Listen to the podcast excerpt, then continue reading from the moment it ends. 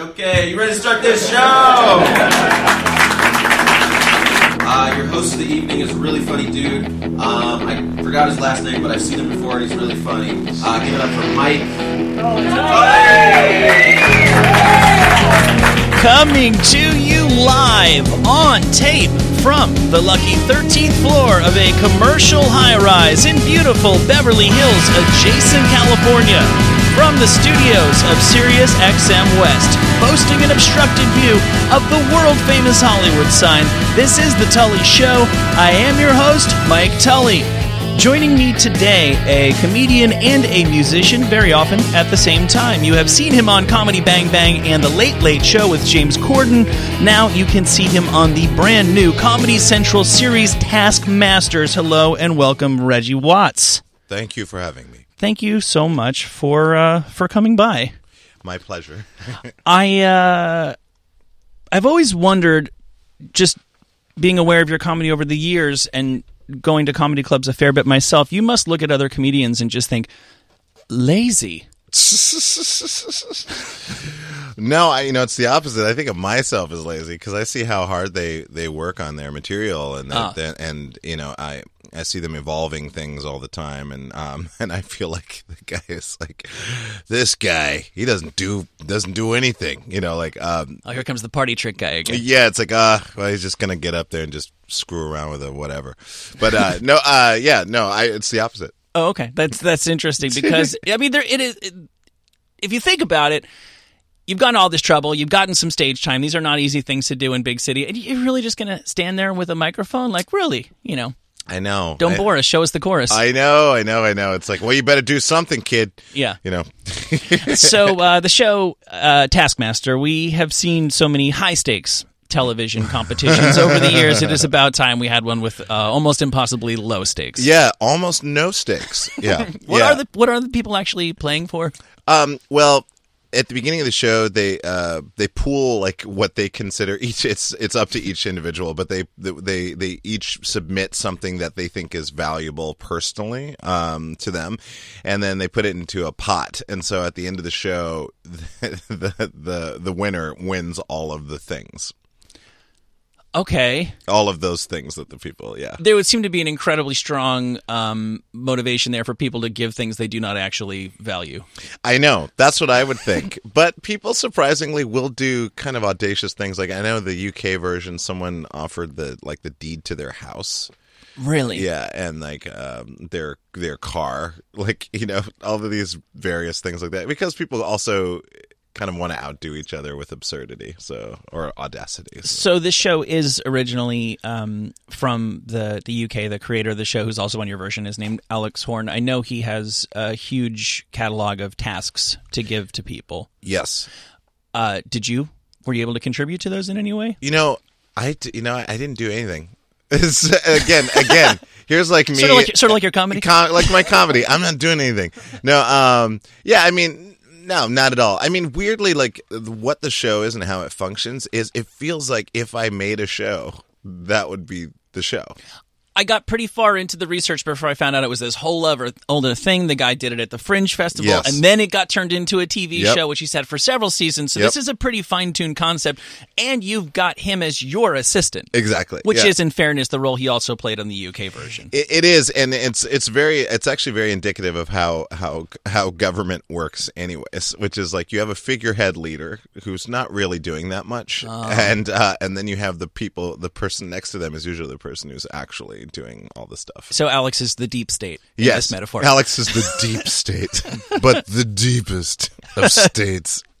So, what were some of your favorite challenges then that he or the other the rest of the creative team concocted? Well, you know, with without without giving too many away. I mean, it's like, uh, yeah, the, there's there's one where they, they the, each each person is asked to ride on a horse and paint a horse.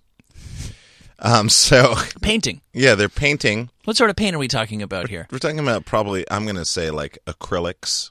Wow. I'm Okay. guessing, or maybe oil based. I don't know. I Can't do can't do finger. you could do whatever you want. Uh-huh. That's the great thing about Taskmaster. There's a task that you're assigned, but there are loopholes up the yin yang. I mean, you can do whatever you want to do. So that's what makes it so great because everyone kind of like can I do this? And then Alex is like, I don't know, can you? And so people can do, they can do the dumbest things you can imagine, and they are still valid. Um, Lisa Lampanelli is on the show, Yeah. and uh, Ron Funches, who is Yeah. pretty much delightfulness in human form. I know that's what's so funny. It's like delightful is the perfect word for he is absolutely delightful. Do you get the impression that the pr- the pressure of being delightful twenty four seven is beginning to wear on Ron Funches? You know, I think he's he's he's uh, delightfully predisposed. So I think uh, it's kind of hard to knock that out of him. It's like it's his base G- DNA. So uh, no, I don't think so. I think it's, he's he's delightful for life. Good, and he looks great, and and you look great.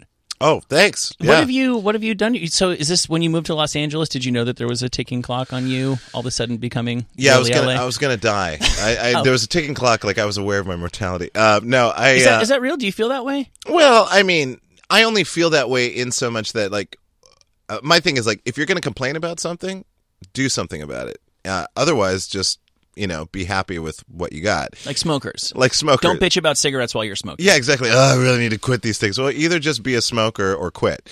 Um, so for me, I was, you know, I, I was touring for a long, long time, and while I was touring, I just gained a, a ton of weight. I was like maybe sixteen or sixty pounds overweight.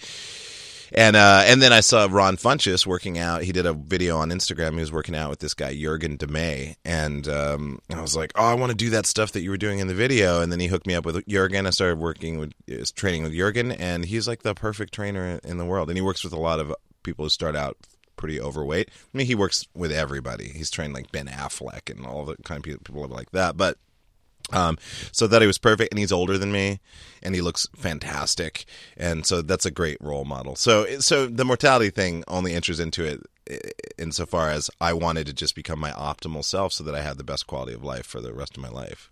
Do you enjoy like doing physical stuff? Because I feel like I'm someone in my life who's sort of like straddled the lines between like the the indoor kids world and like the the jock world. Uh huh. and Interesting. So I I like I like I like doing stuff. I went swimming yesterday. It was great. I really, really liked it. you know, and there's yeah. no reason why the indoor kids I can certainly understand, or you know, the artsy types, whatever you want to call them, the Williamsburg crowd. Yeah.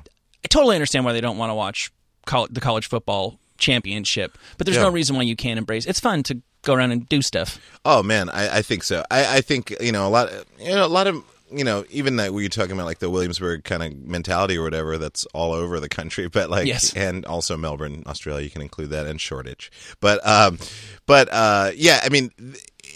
Yoga kind of took off, so there's like this yoga kind of thing. Um, but I think people find it sexy to to feel good and look good. LA is a little bit, it's a little bit more. The infrastructure for that is more prevalent. New York is a lot more elective. I mean, not like it's mandatory in LA, but in LA, it's almost like, oh, you're really not working on yourself. Hmm. You know, it's like it's like this judgment, uh, which is kind of a positive negative. You know what I mean? It's if you're being judged because like, oh, you really let yourself go. Aside from like plastic surgery and that garbage, but like just making yourself optimal and feeling healthy and good. Um, California is pretty easy to do that in. Yeah, I I- I hate to do the so New York or LA thing because so many people listening um could hate both those places equally, Mm-hmm. Sure. which is fine. But you're a very cerebral guy. Like, what do you think? I'm I moved out here from New York. Never ever ever thought that I would stay here, and now I'm. I, Mm-hmm. it. How, how do you see as the comparison between the two places? Well, I mean, what's great about New York is that uh, you have forced cultural participation. Right. You know, by by living in New York, as soon as you step out the door, uh, and like as soon as you walk out of your your building, you are in New York, and you've got to deal with New York, and New York's in your face all the time. the And- subway is very democratic. the sub- is very democratic. The sidewalk is democratic. It is. You know, um, hailing a cab is is competitive and democratic. um, you know, however you get, like how you navigate to wherever you're going is always like a last minute decision because things might change, variables might change. The subway might be closed, and you're like, well, I guess I'm just walking today. So, uh, so there's that. And then LA is much more isolated. You have to kind of create your own culture um, to a degree. So um, it can be kind of lonely uh, at times. We're, we're trying to figure out like, well, what is my lifestyle here? You know, I get into, I'm in a rectangle. I get into another smaller rectangle and I drive to another rectangle, you know, with lots of rectangles. So you're And you're, and you're looking at a lot of rectangles. The you're looking time. at a, you're looking at rectangles. You're in rectangles, so everything's very isolated and controlled uh, in a way that I think. Even in New York, even though everyone's staring at their phones, and I have a huge pet peeve with people like walking and staring at your phone. Just guys, just stop walking. Just stop and then do it, and then put it in your pocket. But, Wait till you get three or four notifications. It's Yeah, almost yeah, more fun when you let them bunch yeah, up a let little. them build up. Come on, guys. You don't have to constantly be like, "Oh my gosh, if I don't respond in two seconds, they're gonna hate me." Um, but uh, yeah, I mean, it's like you know, you can just kind of like find yourself in your own uh, thought bubble, world bubble in LA. So you just have to work a little harder. But there's a lot of amazing natural, open stuff, and you just got to find your find your tribe, as they say. Right, right. They do say that. Some of them do. Mm-hmm. Um, You're a naturally recognizable guy, and I'd have to think that the James Corden thing has made you more recognizable to a huge group of people. What I'm getting at here is my Mm-hmm. mom would probably recognize you walking down the street, which would not have been true a couple years ago. Uh Uh-huh. And I love my mom. I'm not necessarily sure that you, on your perfect day, would want to stop and take a picture with my mom. no, that's not true. I mean, my, my thing is, you know, I like all human beings. I, I think I think everyone's cool. Um, I never the thing that I never want to do is I never want to fall victim to um, viewing myself in a specific way, and like if that starts to if if the perception of who I am starts to alter, which is something I can't control. Um, What do you mean? Well, I mean, it's like some people like get ju- get might get judged like think that they're not doing the right thing because they're not cool anymore. Like oh this perception of me doing this gig is making me not cool. Mm-hmm. For me the only way to combat that is just to is to fervently be who you are no matter what the situation is. Also you know being picky about what you're choosing to do you know. For me it's you know, even though I'm on the James Corden show, they let me. They, I mean, within reason. Um, you know, I obviously can't do really gross, terrible stuff, which I'm not predisposed to, anyways. However, I can do whatever I want to do for the most part, creatively. Um, You mean outside of the show? n- no, I mean in the show. You, I you mean- so you're free to be as gross as you want off air. well, I mean, off air. No, but I wouldn't. I wouldn't necessarily be that way. But I'm just saying, like, if I'm on the show and I want to be dumb and goofy and do some random thing, like in the middle of whatever, they just go with it. It's great. Like if I'm making a sandwich on the air the other day, like I, you know, I asked for because I forgot my lunch and someone brought me a loaf of bread, even though I didn't ask for one, and I had to slice it with a knife, and so then it became this bit in the show that They was brought you unsliced unplanned. bread? Yeah, they've got To make a sandwich? to make a sandwich, and so like I had this big knife, and then and then James made a bit out of it, and, Mm-hmm. and he was like, "Okay, well, I guess we'll see." And like every time we went to commercial break, it was me, and at, at it was the sandwich being built in various states until eventually I was just licking my fingers, and there were crumbs on a plate. So, and the band is improvising. Um, all the music is improvised. I can change up the music last second if I want to, or I can say, "Hey, let's just you know I'll do something in D and I'll start it off," and the band will do that. So we have a lot of freedom, and in that way, there's no there's no real selling out as long as you get to be who you are and doing what you're doing. Right. The context is not as important as what you're doing within that context. Exactly. That makes perfect sense, man. You know,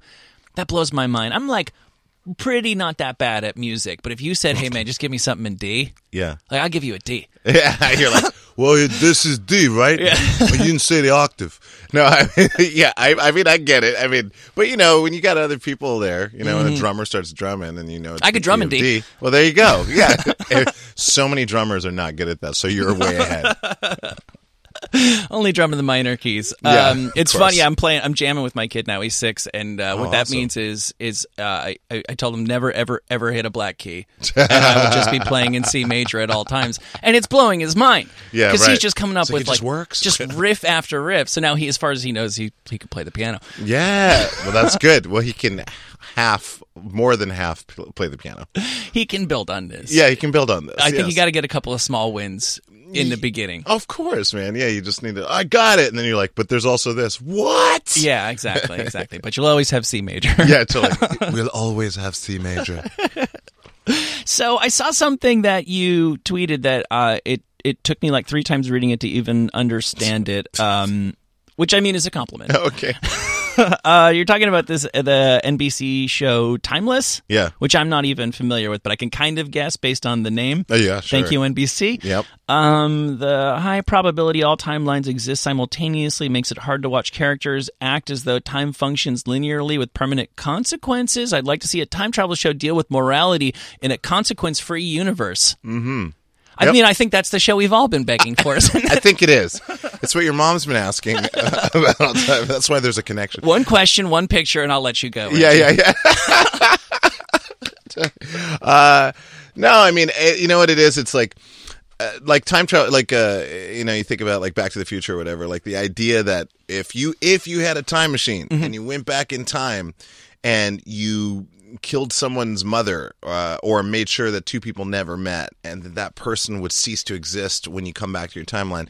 It's true of your specific timeline. However according to theoretical physics uh, there are essentially all possibilities exist simultaneously. I've been hearing this. so therefore, if whatever you change is just one of the infinite possibilities that exist, meaning that whatever you're trying to change doesn't change because it exists. It will continue to exist infinitely. Would you just be creating yet another alternate timeline? Exactly. You're creating another alternate timeline, so it mm-hmm. splits off and it creates its own timeline. And the Right. result of which is like you didn't, you made sure two people didn't meet, so they they didn't create a child that then blah blah blah blah blah blah blah. Mm-hmm. But then within that progression, there are millions of possibilities as well. So so the idea that people get like time travelers would get so caught up about oh I lost my wife. It's like, well, you didn't really lose your wife. Your wife still exists, but in a parallel timeline. So, like, well, then we need to get to that timeline. So that their their concern is more about how do we get to that timeline, not that they actually are that they actually don't exist. So, but then the morality issue comes into play where Yes. Where like if like there's a guy I, I always forget his name in the show he just he's just constantly killing people. He's just like because he's against this corporation that everybody's against but his methods are like really like just like there's no moral morality to what he's doing. He's just killing people left and right. He's the only character that understands that he's rationalized killing people by understanding that those people continue to exist in other permutations of reality And this is on NBC? this is on NBC. Man, the They- world has changed. they don't. I mean, they're not. They're not pushing that hard. But I'm. I'm looking for that, and I'm like, that's the only guy, the only guy in the whole show that's not like. I mean, he's still affected by the loss of his family, and I think he wants to get his family back with the time machine and altering things. He's not a monster. He's not a he's not a total monster, but that's why he's now part of the team. So he's like part of the team, and everyone's reluctant. It's like you've killed so many people. He's like, yes, but I I'm the weapon you need. So um, uh, you know, but anyways, it's just kind of like Rick and Morty handle it very well. Let's put it that way. Don't they? Yes. Yeah, boy, that show is uh that show is a treat. I was I was watching that with my kid until we had to we had to stop. Oh Yeah, oh yeah, it's pretty heavy. When they're real little, it's just like, yeah, they're cartoons. Come on. Yeah. sit- And then I was Nope. like, wait, you actually know what dismemberment means. Oh yes, yeah, I know, I know, yeah, yeah. That's a cartoon. I think you'd have to be like. Uh, I think I think twelve or thirteen. I think that's a good that's a good age to start watching it. Yeah, definitely. Whatever, like the, it's probably the the parallel for we're we're close enough to the same age. Like whenever kids start reading Stephen King, Yeah, that's right. Yeah, yeah, yeah. that age of kid, there's like that pre-adult person who doesn't Yes. totally get sex, but completely gets uh, terror and massive violence. yes, violence and ridiculousness. Like, Right. and in Rick and Morty, it's like as long as a as long as a child knows. Like, for instance, uh, uh, Monty Python. Like Monty Python is is a perfect example of like there are adult themes in it. There's not a lot of cursing in it, but there's a lot of violence and adult type themes. But as a kid, when I was like nine or ten, it was absurdity, and that's really the thing that got me. I was like, oh, "This is absurd." And the violence is just adding to the absurdity. So as a kid, I kind of understood that. Um, Right. Thank, thankfully, naturalistically, I was just laughing my ass off, and I think that's kind of the secret ingredient. Rick and Morty is complete absurdity. I mean, it's ridiculous, and but it also has like an incredibly deep heart. It's got this hidden uh, emotional connection. They, I feel like they're almost doing too much character development at this point. Yeah. It, it, it, that's probably my single pet peeve with the show. Is Yeah. it's like Jerry learns a valuable lesson about being a dad as often as Stan on American Dad does. Yeah, kind kind of. But then they but but also equally it it gets thrown away. Like Oh, yeah, that- like that is true. garbage. Yeah, you know what I mean? Like he's treated like a flaccid piece of garbage. And, and I mean always, even though he's like, "Oh, I think this is this," you know, he starts to be wise and then he's just just nothing again, Yeah, which does- I kind of appreciate. It does not. What what T-shirt are you wearing? You're you're a big slogan T-shirt guy, huh? Uh situationist. Which okay, It's uh which you take to mean? Eh, Well, it's the uh, it's Guy. This guy Guy Debord in the fifties created a um, an artistic slash kind of political movement called the Situationists International. Okay. and uh, and it dealt with uh, essentially. Uh, uh, provoking people uh, or situations to the edge of violence. So they like almost started a riot at the Sorbonne. The one guy dressed up like a priest and uh, went to the uh, Cathédrale de Notre Dame in, in Paris or whatever, and like Well got, got up and like tried to like you know do a sermon, and then they like caught him and tackled him and kicked him out of the the church. Um, Malcolm McLaren, who started the Sex Pistols, was a situationist. And, Okay. And then the Fluxists, like uh, you know Yoko Ono and those people who had like the Fluxus movement. The Fluxists were kind of an offshoot of the situation. So essentially, they were like people who tried to constantly decontextualize their reality. So to treat their normal mundane reality as a constant uh, tourist. So like you being in your chair right now, like just constantly being aware of like what is what am I doing? What is all? What are all these things? And kind of like functioning from that mindset. Oh boy, if you had seen a guy in here frantically uh, setting this board up before me, it does not take much imagination for me to imagine being a guy who's like, "What are all these things?" Exactly. I'm just, I'm just, I'm just praying this is recording right now. That'd be crazy. Like it wasn't. Ah. every person, every person in radio, uh, and I'm sure in any kind of you know interview kind of thing has has their story. Oh my god. Yeah, totally. It's like that was so great. Thank you very much. They leave and you look down and you're like, "Oh my god." There's nothing on And, and be, Why? Who needs record pause? What is record? I'm either recording or I'm not. I know. Totally. Like, no, but it's record ready, so it's it, it records faster when I unpress the button. I you can know. see the level. the re- Yeah. you even have the record light on. It's terrific. It's everything with recording except recording. I've seen people pull out three recorders before.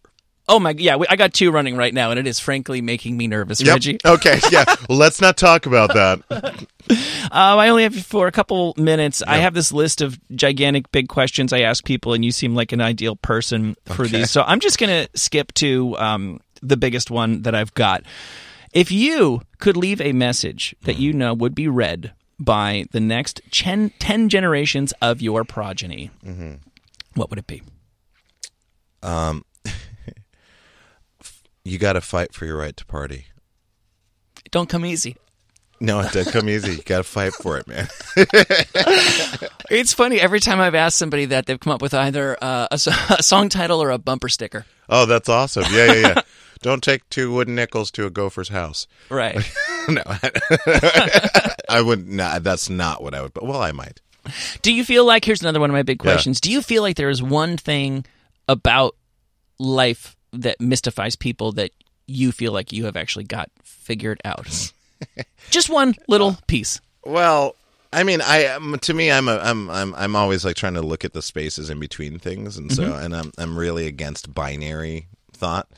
So for me, it's like when I s- I- love the ta- like I love seeing people using tactics to create division, and then me just like continuing to just see what they're doing and to just comment that I see what they're doing. It's kind of like when a TSA agent says uh, question, like, or uh, sorry, customs agent will like ask you a question, and then you'll be like, no, and then they'll ask you some other questions. Then they'll they'll ask that same question but slightly rephrased, Uh, and and the whole time I'm like, you just asked me that question before. You just rephrased that question.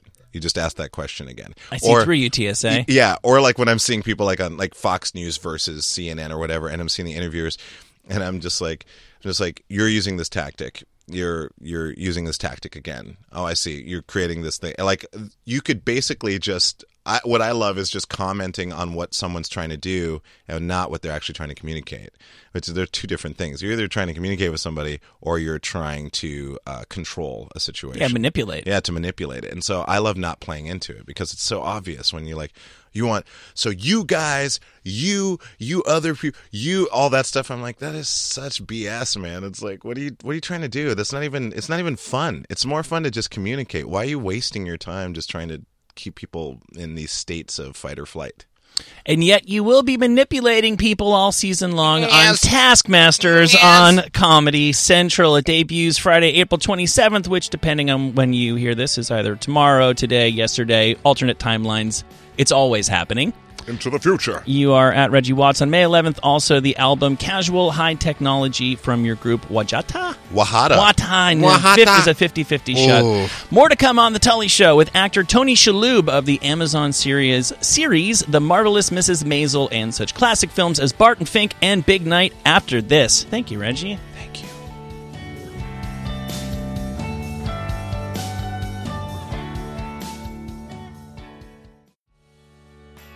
This is The Tully Show. I am your host, Mike Tully. Joining me today, a decorated stage actor and both a Golden Globe and Emmy winner with too many noteworthy credits to list. Highlights include the TV series Monk, one of my personal favorite films, Big Night, and currently the Golden Globe winning Amazon series, The Marvelous Mrs. Maisel. Hello and welcome, Tony Shalhoub. Good to be here.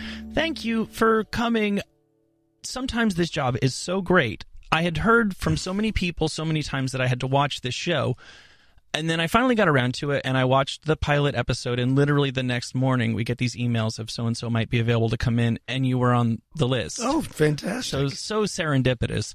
And you were already fairly legendary in my household. Um, my son was more than mildly obsessed with the Cars series for Oh, wow. a number of years, so that's big. And uh, my wife and I are both unrepentant food snobs, so to this day, if we want to insult someone's food taste, all we need to say to each other is perhaps they would prefer hot dogs. That's good. Um, so this television series delves into the world of stand-up comedy and an era of stand-up comedy that most of us barely really think about anymore. It's uh, it's a pre-rock and roll world. It's the late '50s. You uh, have a decorated career on stage and on screen. Have you ever done anything similar to stand-up or stand-up itself? I, I haven't really done stand up. Um, I love stand up. I love going to stand up live too. Um, and I'm uh, proud to say a friend of Lewis Black's, who I've known for forever, even before he was when he was just first starting out. When he wasn't that angry? Well, when he was a no, he wasn't. He was a, he was an angry playwright, is what he was. I see. And uh, then he became an angry stand up. But um, so no, I, I I have not done it, but it's always been it's kind of been, always been on my radar. it's such a different thing. It's such a unique sort of of thing. Uh, there's just nowhere to hide, I guess. Even if you're doing a one man show of a sort, there is a. If you're terrible, you can at least blame the guy who wrote it or the Yeah. lady who wrote it. That's right. You seem to do well. You play a lot of different things, but I noticed a thread that runs through a lot of your stuff. You seem to do well playing very precise sorts of characters. Mm-hmm. You know, I'm- I'm yes, thinking- I, I think I think you could say that. Uh, you know, I'm thinking of Monk. I'm thinking of the character you played in in Big Night, and I think that's somewhat unusual in the creative community because you usually have the flaky right brain types. Mm-hmm. Do you feel like you are a precise person, or do you feel like there's a reason why those sorts of roles suit you? Uh, yeah, I, I, I don't think of myself that way, but but I, I I think if you talk to anyone who knows me and or my wife, for example, um, that they would say I am. Um, How so? I don't know where that came from, when, and I actually believe that it sort of developed later in my life. I, I don't remember um, some, some something about just keeping things orderly, and uh, I don't know. I, it just makes me feel a little less anxious, and and I'm I am anxious a lot of time.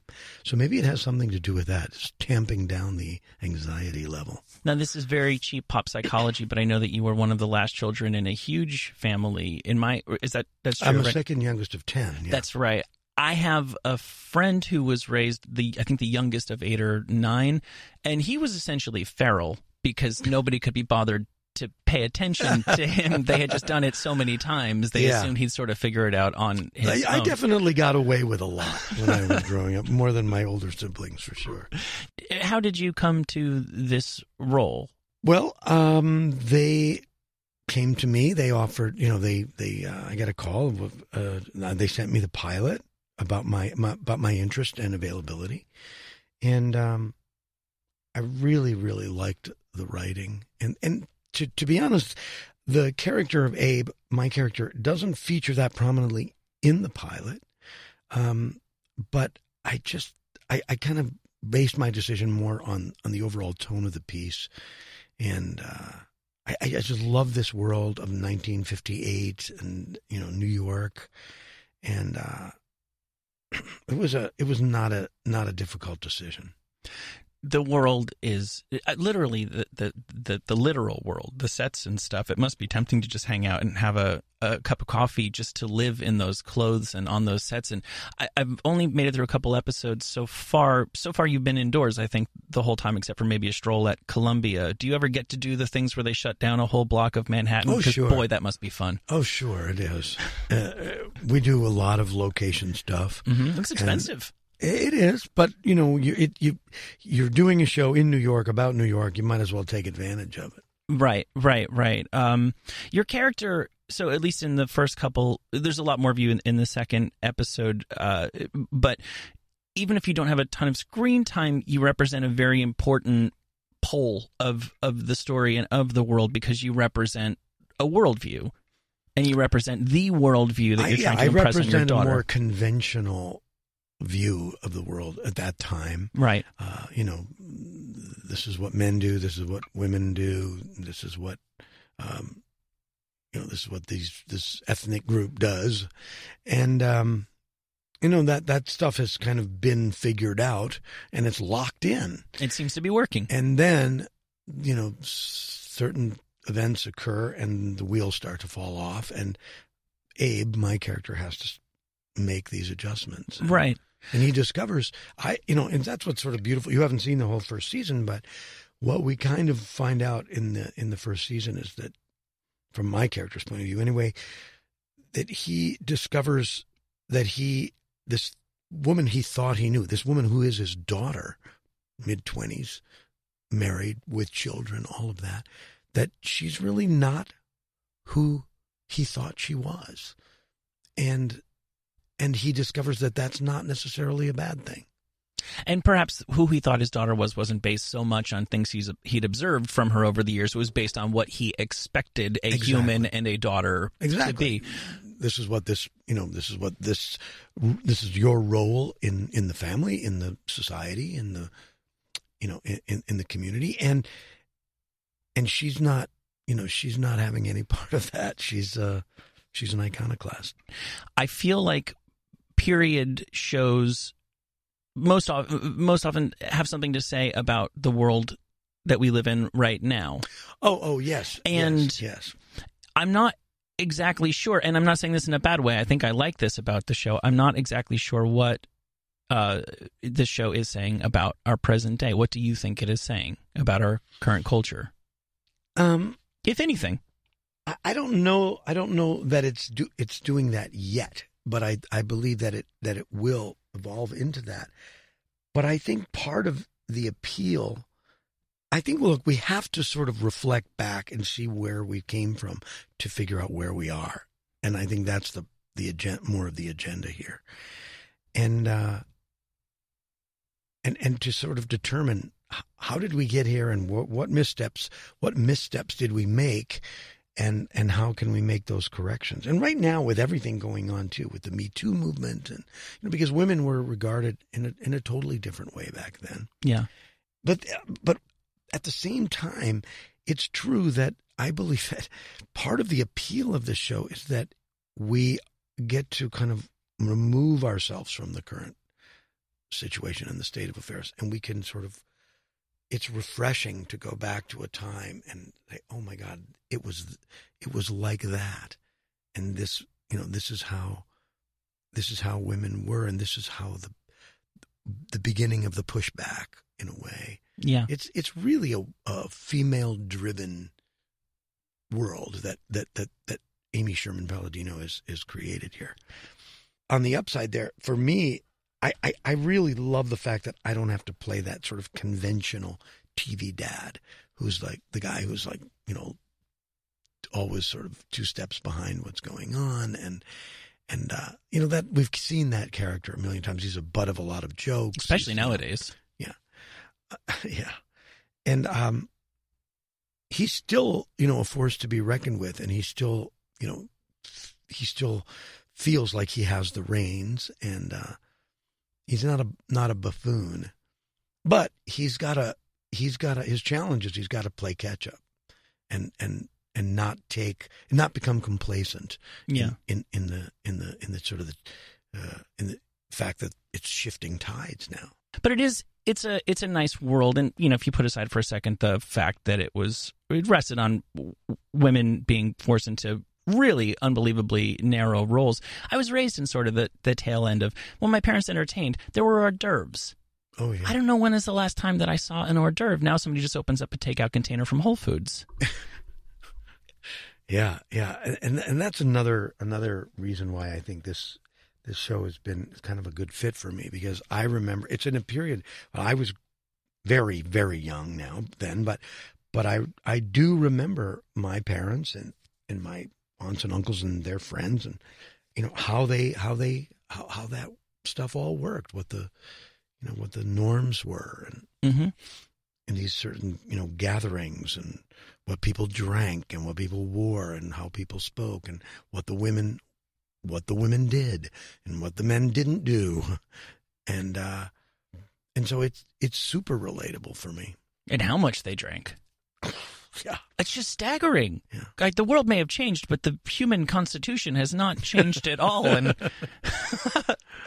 I, if I have so much as a one martini lunch, you're going to notice a difference in Oh, my performance. definitely. I Yeah, believe. definitely Um, I wanted to ask you, uh, stepping away from the show for a second. I'm friendly with Thomas Haden Church, oh god yes and um, I think that uh, it means a lot to him that at certain, a certain point he was able to uh, do sideways and show the world that there was more to him than the guy on, on Wings. How do you think your you would feel about your career if something similar had happened to you? If you were the guy from Wings, do you ever think about that? you know i wasn't that i wasn't a, one of the leads in wings you know i was a secondary tertiary character Also, a big deal in my house for that at the time. Was it? Okay. uh, so, you know, that, I mean, I was known because it was the you know, small screen in people's homes, blah, blah, blah. Um, but then, you know, I started to do films and I, you know, it wasn't that difficult to unravel the role of Antonio Scarpacci. And then, of course, Monk, Monk came along and, um, then it became a challenge to unravel that role, you know, to sort of undo that because Right. that became the guy I was known as Uh huh. for a while.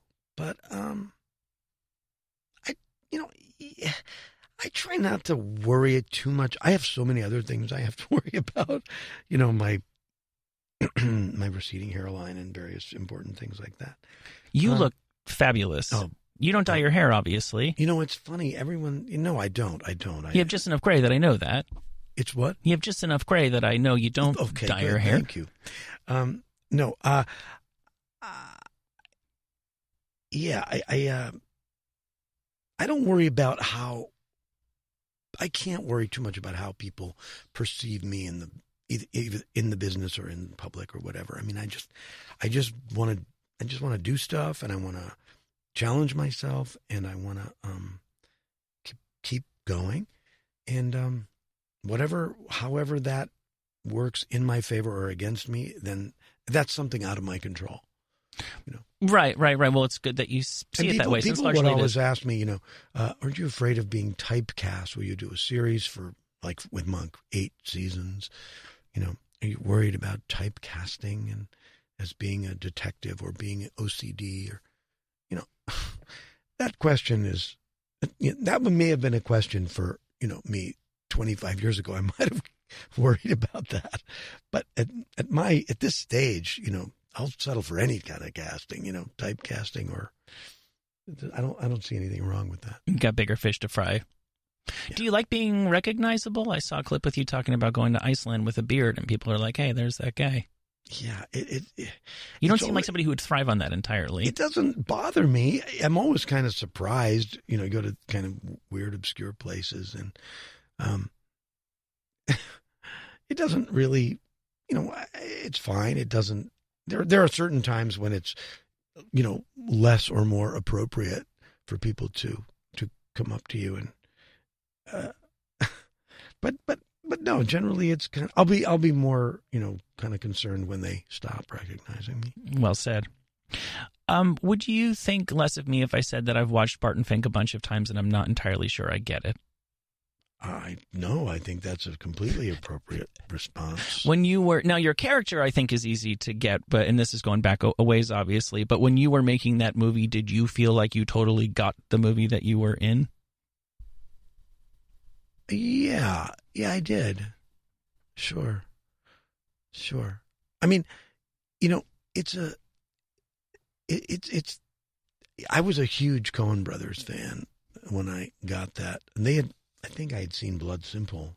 Yeah, they were only a couple deep at that point. Yeah, and um, I'm not sure if uh, I don't know the chronology, but I, I'm not sure that Raising Arizona had come out yet, or. Uh, I feel like that was before, Cross. but I couldn't swear to it. yeah. Anyway, but I was just so thrilled to be a part of it. But but I, you know, it's not. It isn't really my job to understand the entire movie. It's my job to try and understand what my my the component of it is, and and and to execute that to to you know to to their satisfaction. But it's a movie that I've revisited over the years, and it's you know so sublimely enigmatic and Yeah. and and uh, provocative and disturbing and funny and twisted and that uh, I- think that's what there is to get there, and, a, and an amazing performance, amazing course. performances by Turturro and by John Goodman. Yeah. It's Um, such a wonderful little wrinkle of their world that John Goodman fits so well into it. Because I don't think you would have thought in, you know, 84 or something, now there's a guy for Coen Brothers movies. and it shows, goes then he went you. on to do seventeen of them. I know, which goes to show you why they're the Coen brothers and, and I'm not. So, uh, finally, what is going on with the the show? I understand that you filming should be just underway for season two. Yeah, we just started in March, and um, we're going to do ten episodes this season. Uh, Mhm. we did eight for season one, but but um, Amazon's behind us in a big way. It really seems that way. You're filming in Paris. The we we filmed parts of the first two episodes in Paris in March. Yeah, so it's it was fantastic. Does it seem like a world that can go forever? I often feel with these short series is that they. I understand why they're they're much more than the story you could fit into a feature film, but they don't seem like they necessarily want to go on forever. Well, defined forever. Well, uh, I mean, seven seasons of ten episodes. well, I think if you asked Amy and Dan, uh, that they would say that they probably have seven season in seven seasons in them. Um, I'm good with that. Yeah, I I mean, because you know, I'm not.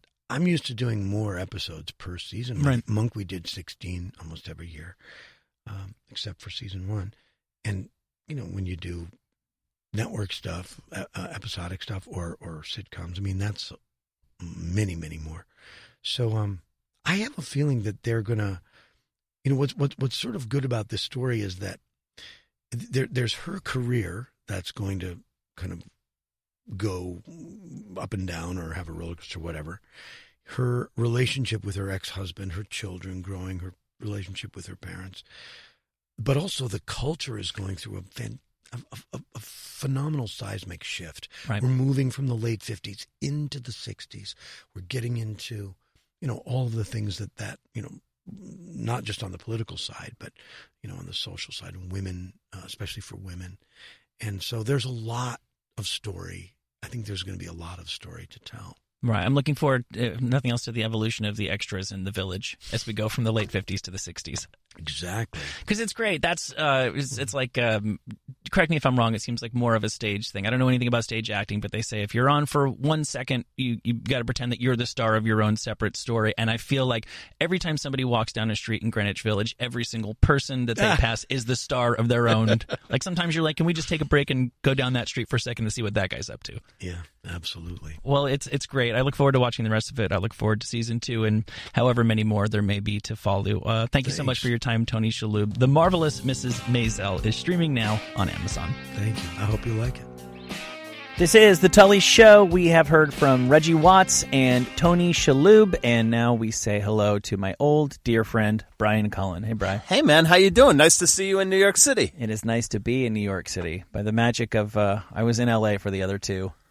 Guests, but uh, I couldn't I couldn't book you in L.A. I talked to your publicist and and your team of publicists said the only way you're getting Brian Cullen is if you come to him in New York. So I said, hey. These seven minutes of the show are very important to me. Well, the nice part is I I provide an entire recording studio, so I Yeah. will not go anywhere. But you can come and record with me in my booth. Yeah, Sirius uh, was of course very happy to pay for me to fly both ways for these I'm a big guest. for these seven minutes. My wife took it kind of hard. but here we are, and enough chit chat. Really, we have come all this way. Hey, hey, not for nothing. She's like six months pregnant, so I'm sure she understands. You know, She's in her third trimester, and maybe that's what's making her emotional. it couldn't be this high profile booking you got. so people have questions, Brian Cullen. People want to know why you are no longer associated with the Jason Ellis Show. Why do you hate me? Well, um, um, when I got hired, I got hired on this station called Faction, and that's a, a music channel. And this is interesting. People will probably like to know this. The Jason Ellis show was a little bit of a mistake. None of us all came together. You were in the back producing. I was over here working with guys like Jonny Moseley and Bode Miller and Kerry Scheinberg and all of a sudden we all figured out, whoa, the Jason Ellis show is kind of the best thing we got going. And mm-hmm. everybody who worked on the channel jumped in. But when that thing happened where Faction became a music channel only and then Faction Talk started, different department heads came in and suddenly there are different people who wa- work on talk channels versus music channels. Well, yeah, you were always working on a music channel, and you're a music employee, but there happened to be a talk show on the music there channel. happened to be a talk so show. you could do it, but once it was it's an not, anomaly. yeah. It was Right. like it was something that shouldn't be happening, and then we wound up being really good at it. And I mean, man, the the the uh, the time I spent working on the Jason Ellis show was better. It was a decade. I had some of the most fun making radio, but when they said, "Hey, move over to talk," in the real scheme of things, you're talking about taking less money. You're talking about taking a step backwards, and I have a, I have a wife and a kid and a house, and yeah. so I, I So went gov- ahead. government, government red tape. yeah, I went ahead and uh, I did the thing that I was always doing on Faction, which was uh, made a punk station out of it. And it's called Faction Punk. I'm on channel 314. So now you- you're the one who gets them drugs. Yes, yes, exactly. I'm uh, hooking up Fat Mike with eight balls. And then um, I also produce Marky Ramone, and How, Marky, how is Marky? he's got his own channel that just launched on Thursday, and that is called Marky Ramone's Punk Rock Blitzkrieg, and you can find that on channel 712. So all of these uh, are available through the app on your phone or in the internet and in uh, selected cars. So I'm not everywhere, but uh, that's where I've been hiding. I've been um, doing music stuff, and then I've also been traveling a bunch doing uh, festivals and stuff. I just did the Yeah, CMAs, man. That's was- right. Brian Cullen is now a little bit a little bit country and a little bit rock and roll. I am. He's his own Osmond twin. and it's going great for me. That's terrific. That's some uh, that's some great music. So uh, I can see why it would be cool to be associated with that. Hell yeah. Yeah, um, this place. So we're here at Sirius, New York, which is where I was hired. The only reason why anybody's ever heard me on the radio is because of Brian Cullen, solely because of you. So I, I you got me a job working here, and now everything is uh, is bright colored. And you hit buttons, and everything, every flat surface goes up and down. Do you know, I was in somebody's office, and they gave him like this little uh, children's table, but for adults, and all the chairs are slightly rounded on the bottom. So when you sit on them, you can't help but weeble wobble. Yeah, yeah, I've seen those. It's like it would be very difficult to get injured here because the entire place is like made. Uh, it's like bright blue styrofoam. I love it. I was just bringing you around, and and like five people in a row all showed Tully how their desk could raise and lower. it was like I was hoping Yeah. somebody would have something else, and it's No, no, like, no, no, no. check it out, man. My desk goes up and down. If you've ever seen a 60 year old man that just got like an adjustable recliner, that's every single employer at employee at Sirius XM. Hey, what's up? Hey, look at my desk. Cool, huh? You could sit on it. You could sit on it. Yeah, so what they did was they did this corporate overhaul here. It's cool. I mean, I'm joking, but it's cool. Every single surface says Sirius XM. It's all blue. All the desks look alike. And Tully, you probably haven't been here in over a year, so we've been living in a construction zone over on the East Coast, and uh, and then out here in this hallway I'm looking at, there's just boxes of old computers, and it's still sort of a construction zone. I'm looking at the the lights that they use when they need to work on the freeway at night. exactly. You've got some of those right outside there. So yeah, man. So uh, anyway, how's LA? It's nice. Are you happy to be back in New York? Yeah, I'm always happy to come back here and visit, but I've never once, like, it's never once made me want to move back here. Yeah, you think you uh, you know when we when we I've gone, I've gone pretty low. I still cling to my New York phone number, but it's uh, it's a, it's a sham. Yeah, when when me and Tully we we hung out in uh, New York City, the golden age. I walked past your old place last night. Yeah, and I mean uh, we were, you know, 24, 25, 26, 27 years old. Yeah. Living in the East Village. I don't think I could live like that anymore. No, that's know? when the drugs still worked. Yes, exactly. Once the drugs stop working, you should probably move someplace where you could get a little bit of grass. Exactly. Now I have a backyard and I got a place that makes a banging uh what is that? Taylor ham they have out in New Jersey? Taylor ham, it's a New Jersey Taylor- classic, right? Yeah, it's Taylor ham is the yeah pork roll. Uh, it's yeah, it's the official protein of. It's literally the only thing Bruce Springsteen eats. So I'm eating Taylor Bon, Jo- bon Jovi's on diet Taylor ham. yeah, I'm uh, I'm rocking out uh, out in Jersey, uh, and uh, it's good, man. But I, I, I do uh, I do miss those uh, those wild city days. But um, if I was still rocking and rolling like that, I wouldn't be here. no, I'll go get a hangover with you tonight. We got to go. Thank you, Brian Cullen. Hey, man, um, just submit that to travel, and uh, they'll take care of all the expenses. And uh, thank you to Tony Shalhoub, the fabulous Mrs. Maisel, streaming on Amazon. Thank you to Reggie Watts, Taskmaster on Comedy Central. See you next time.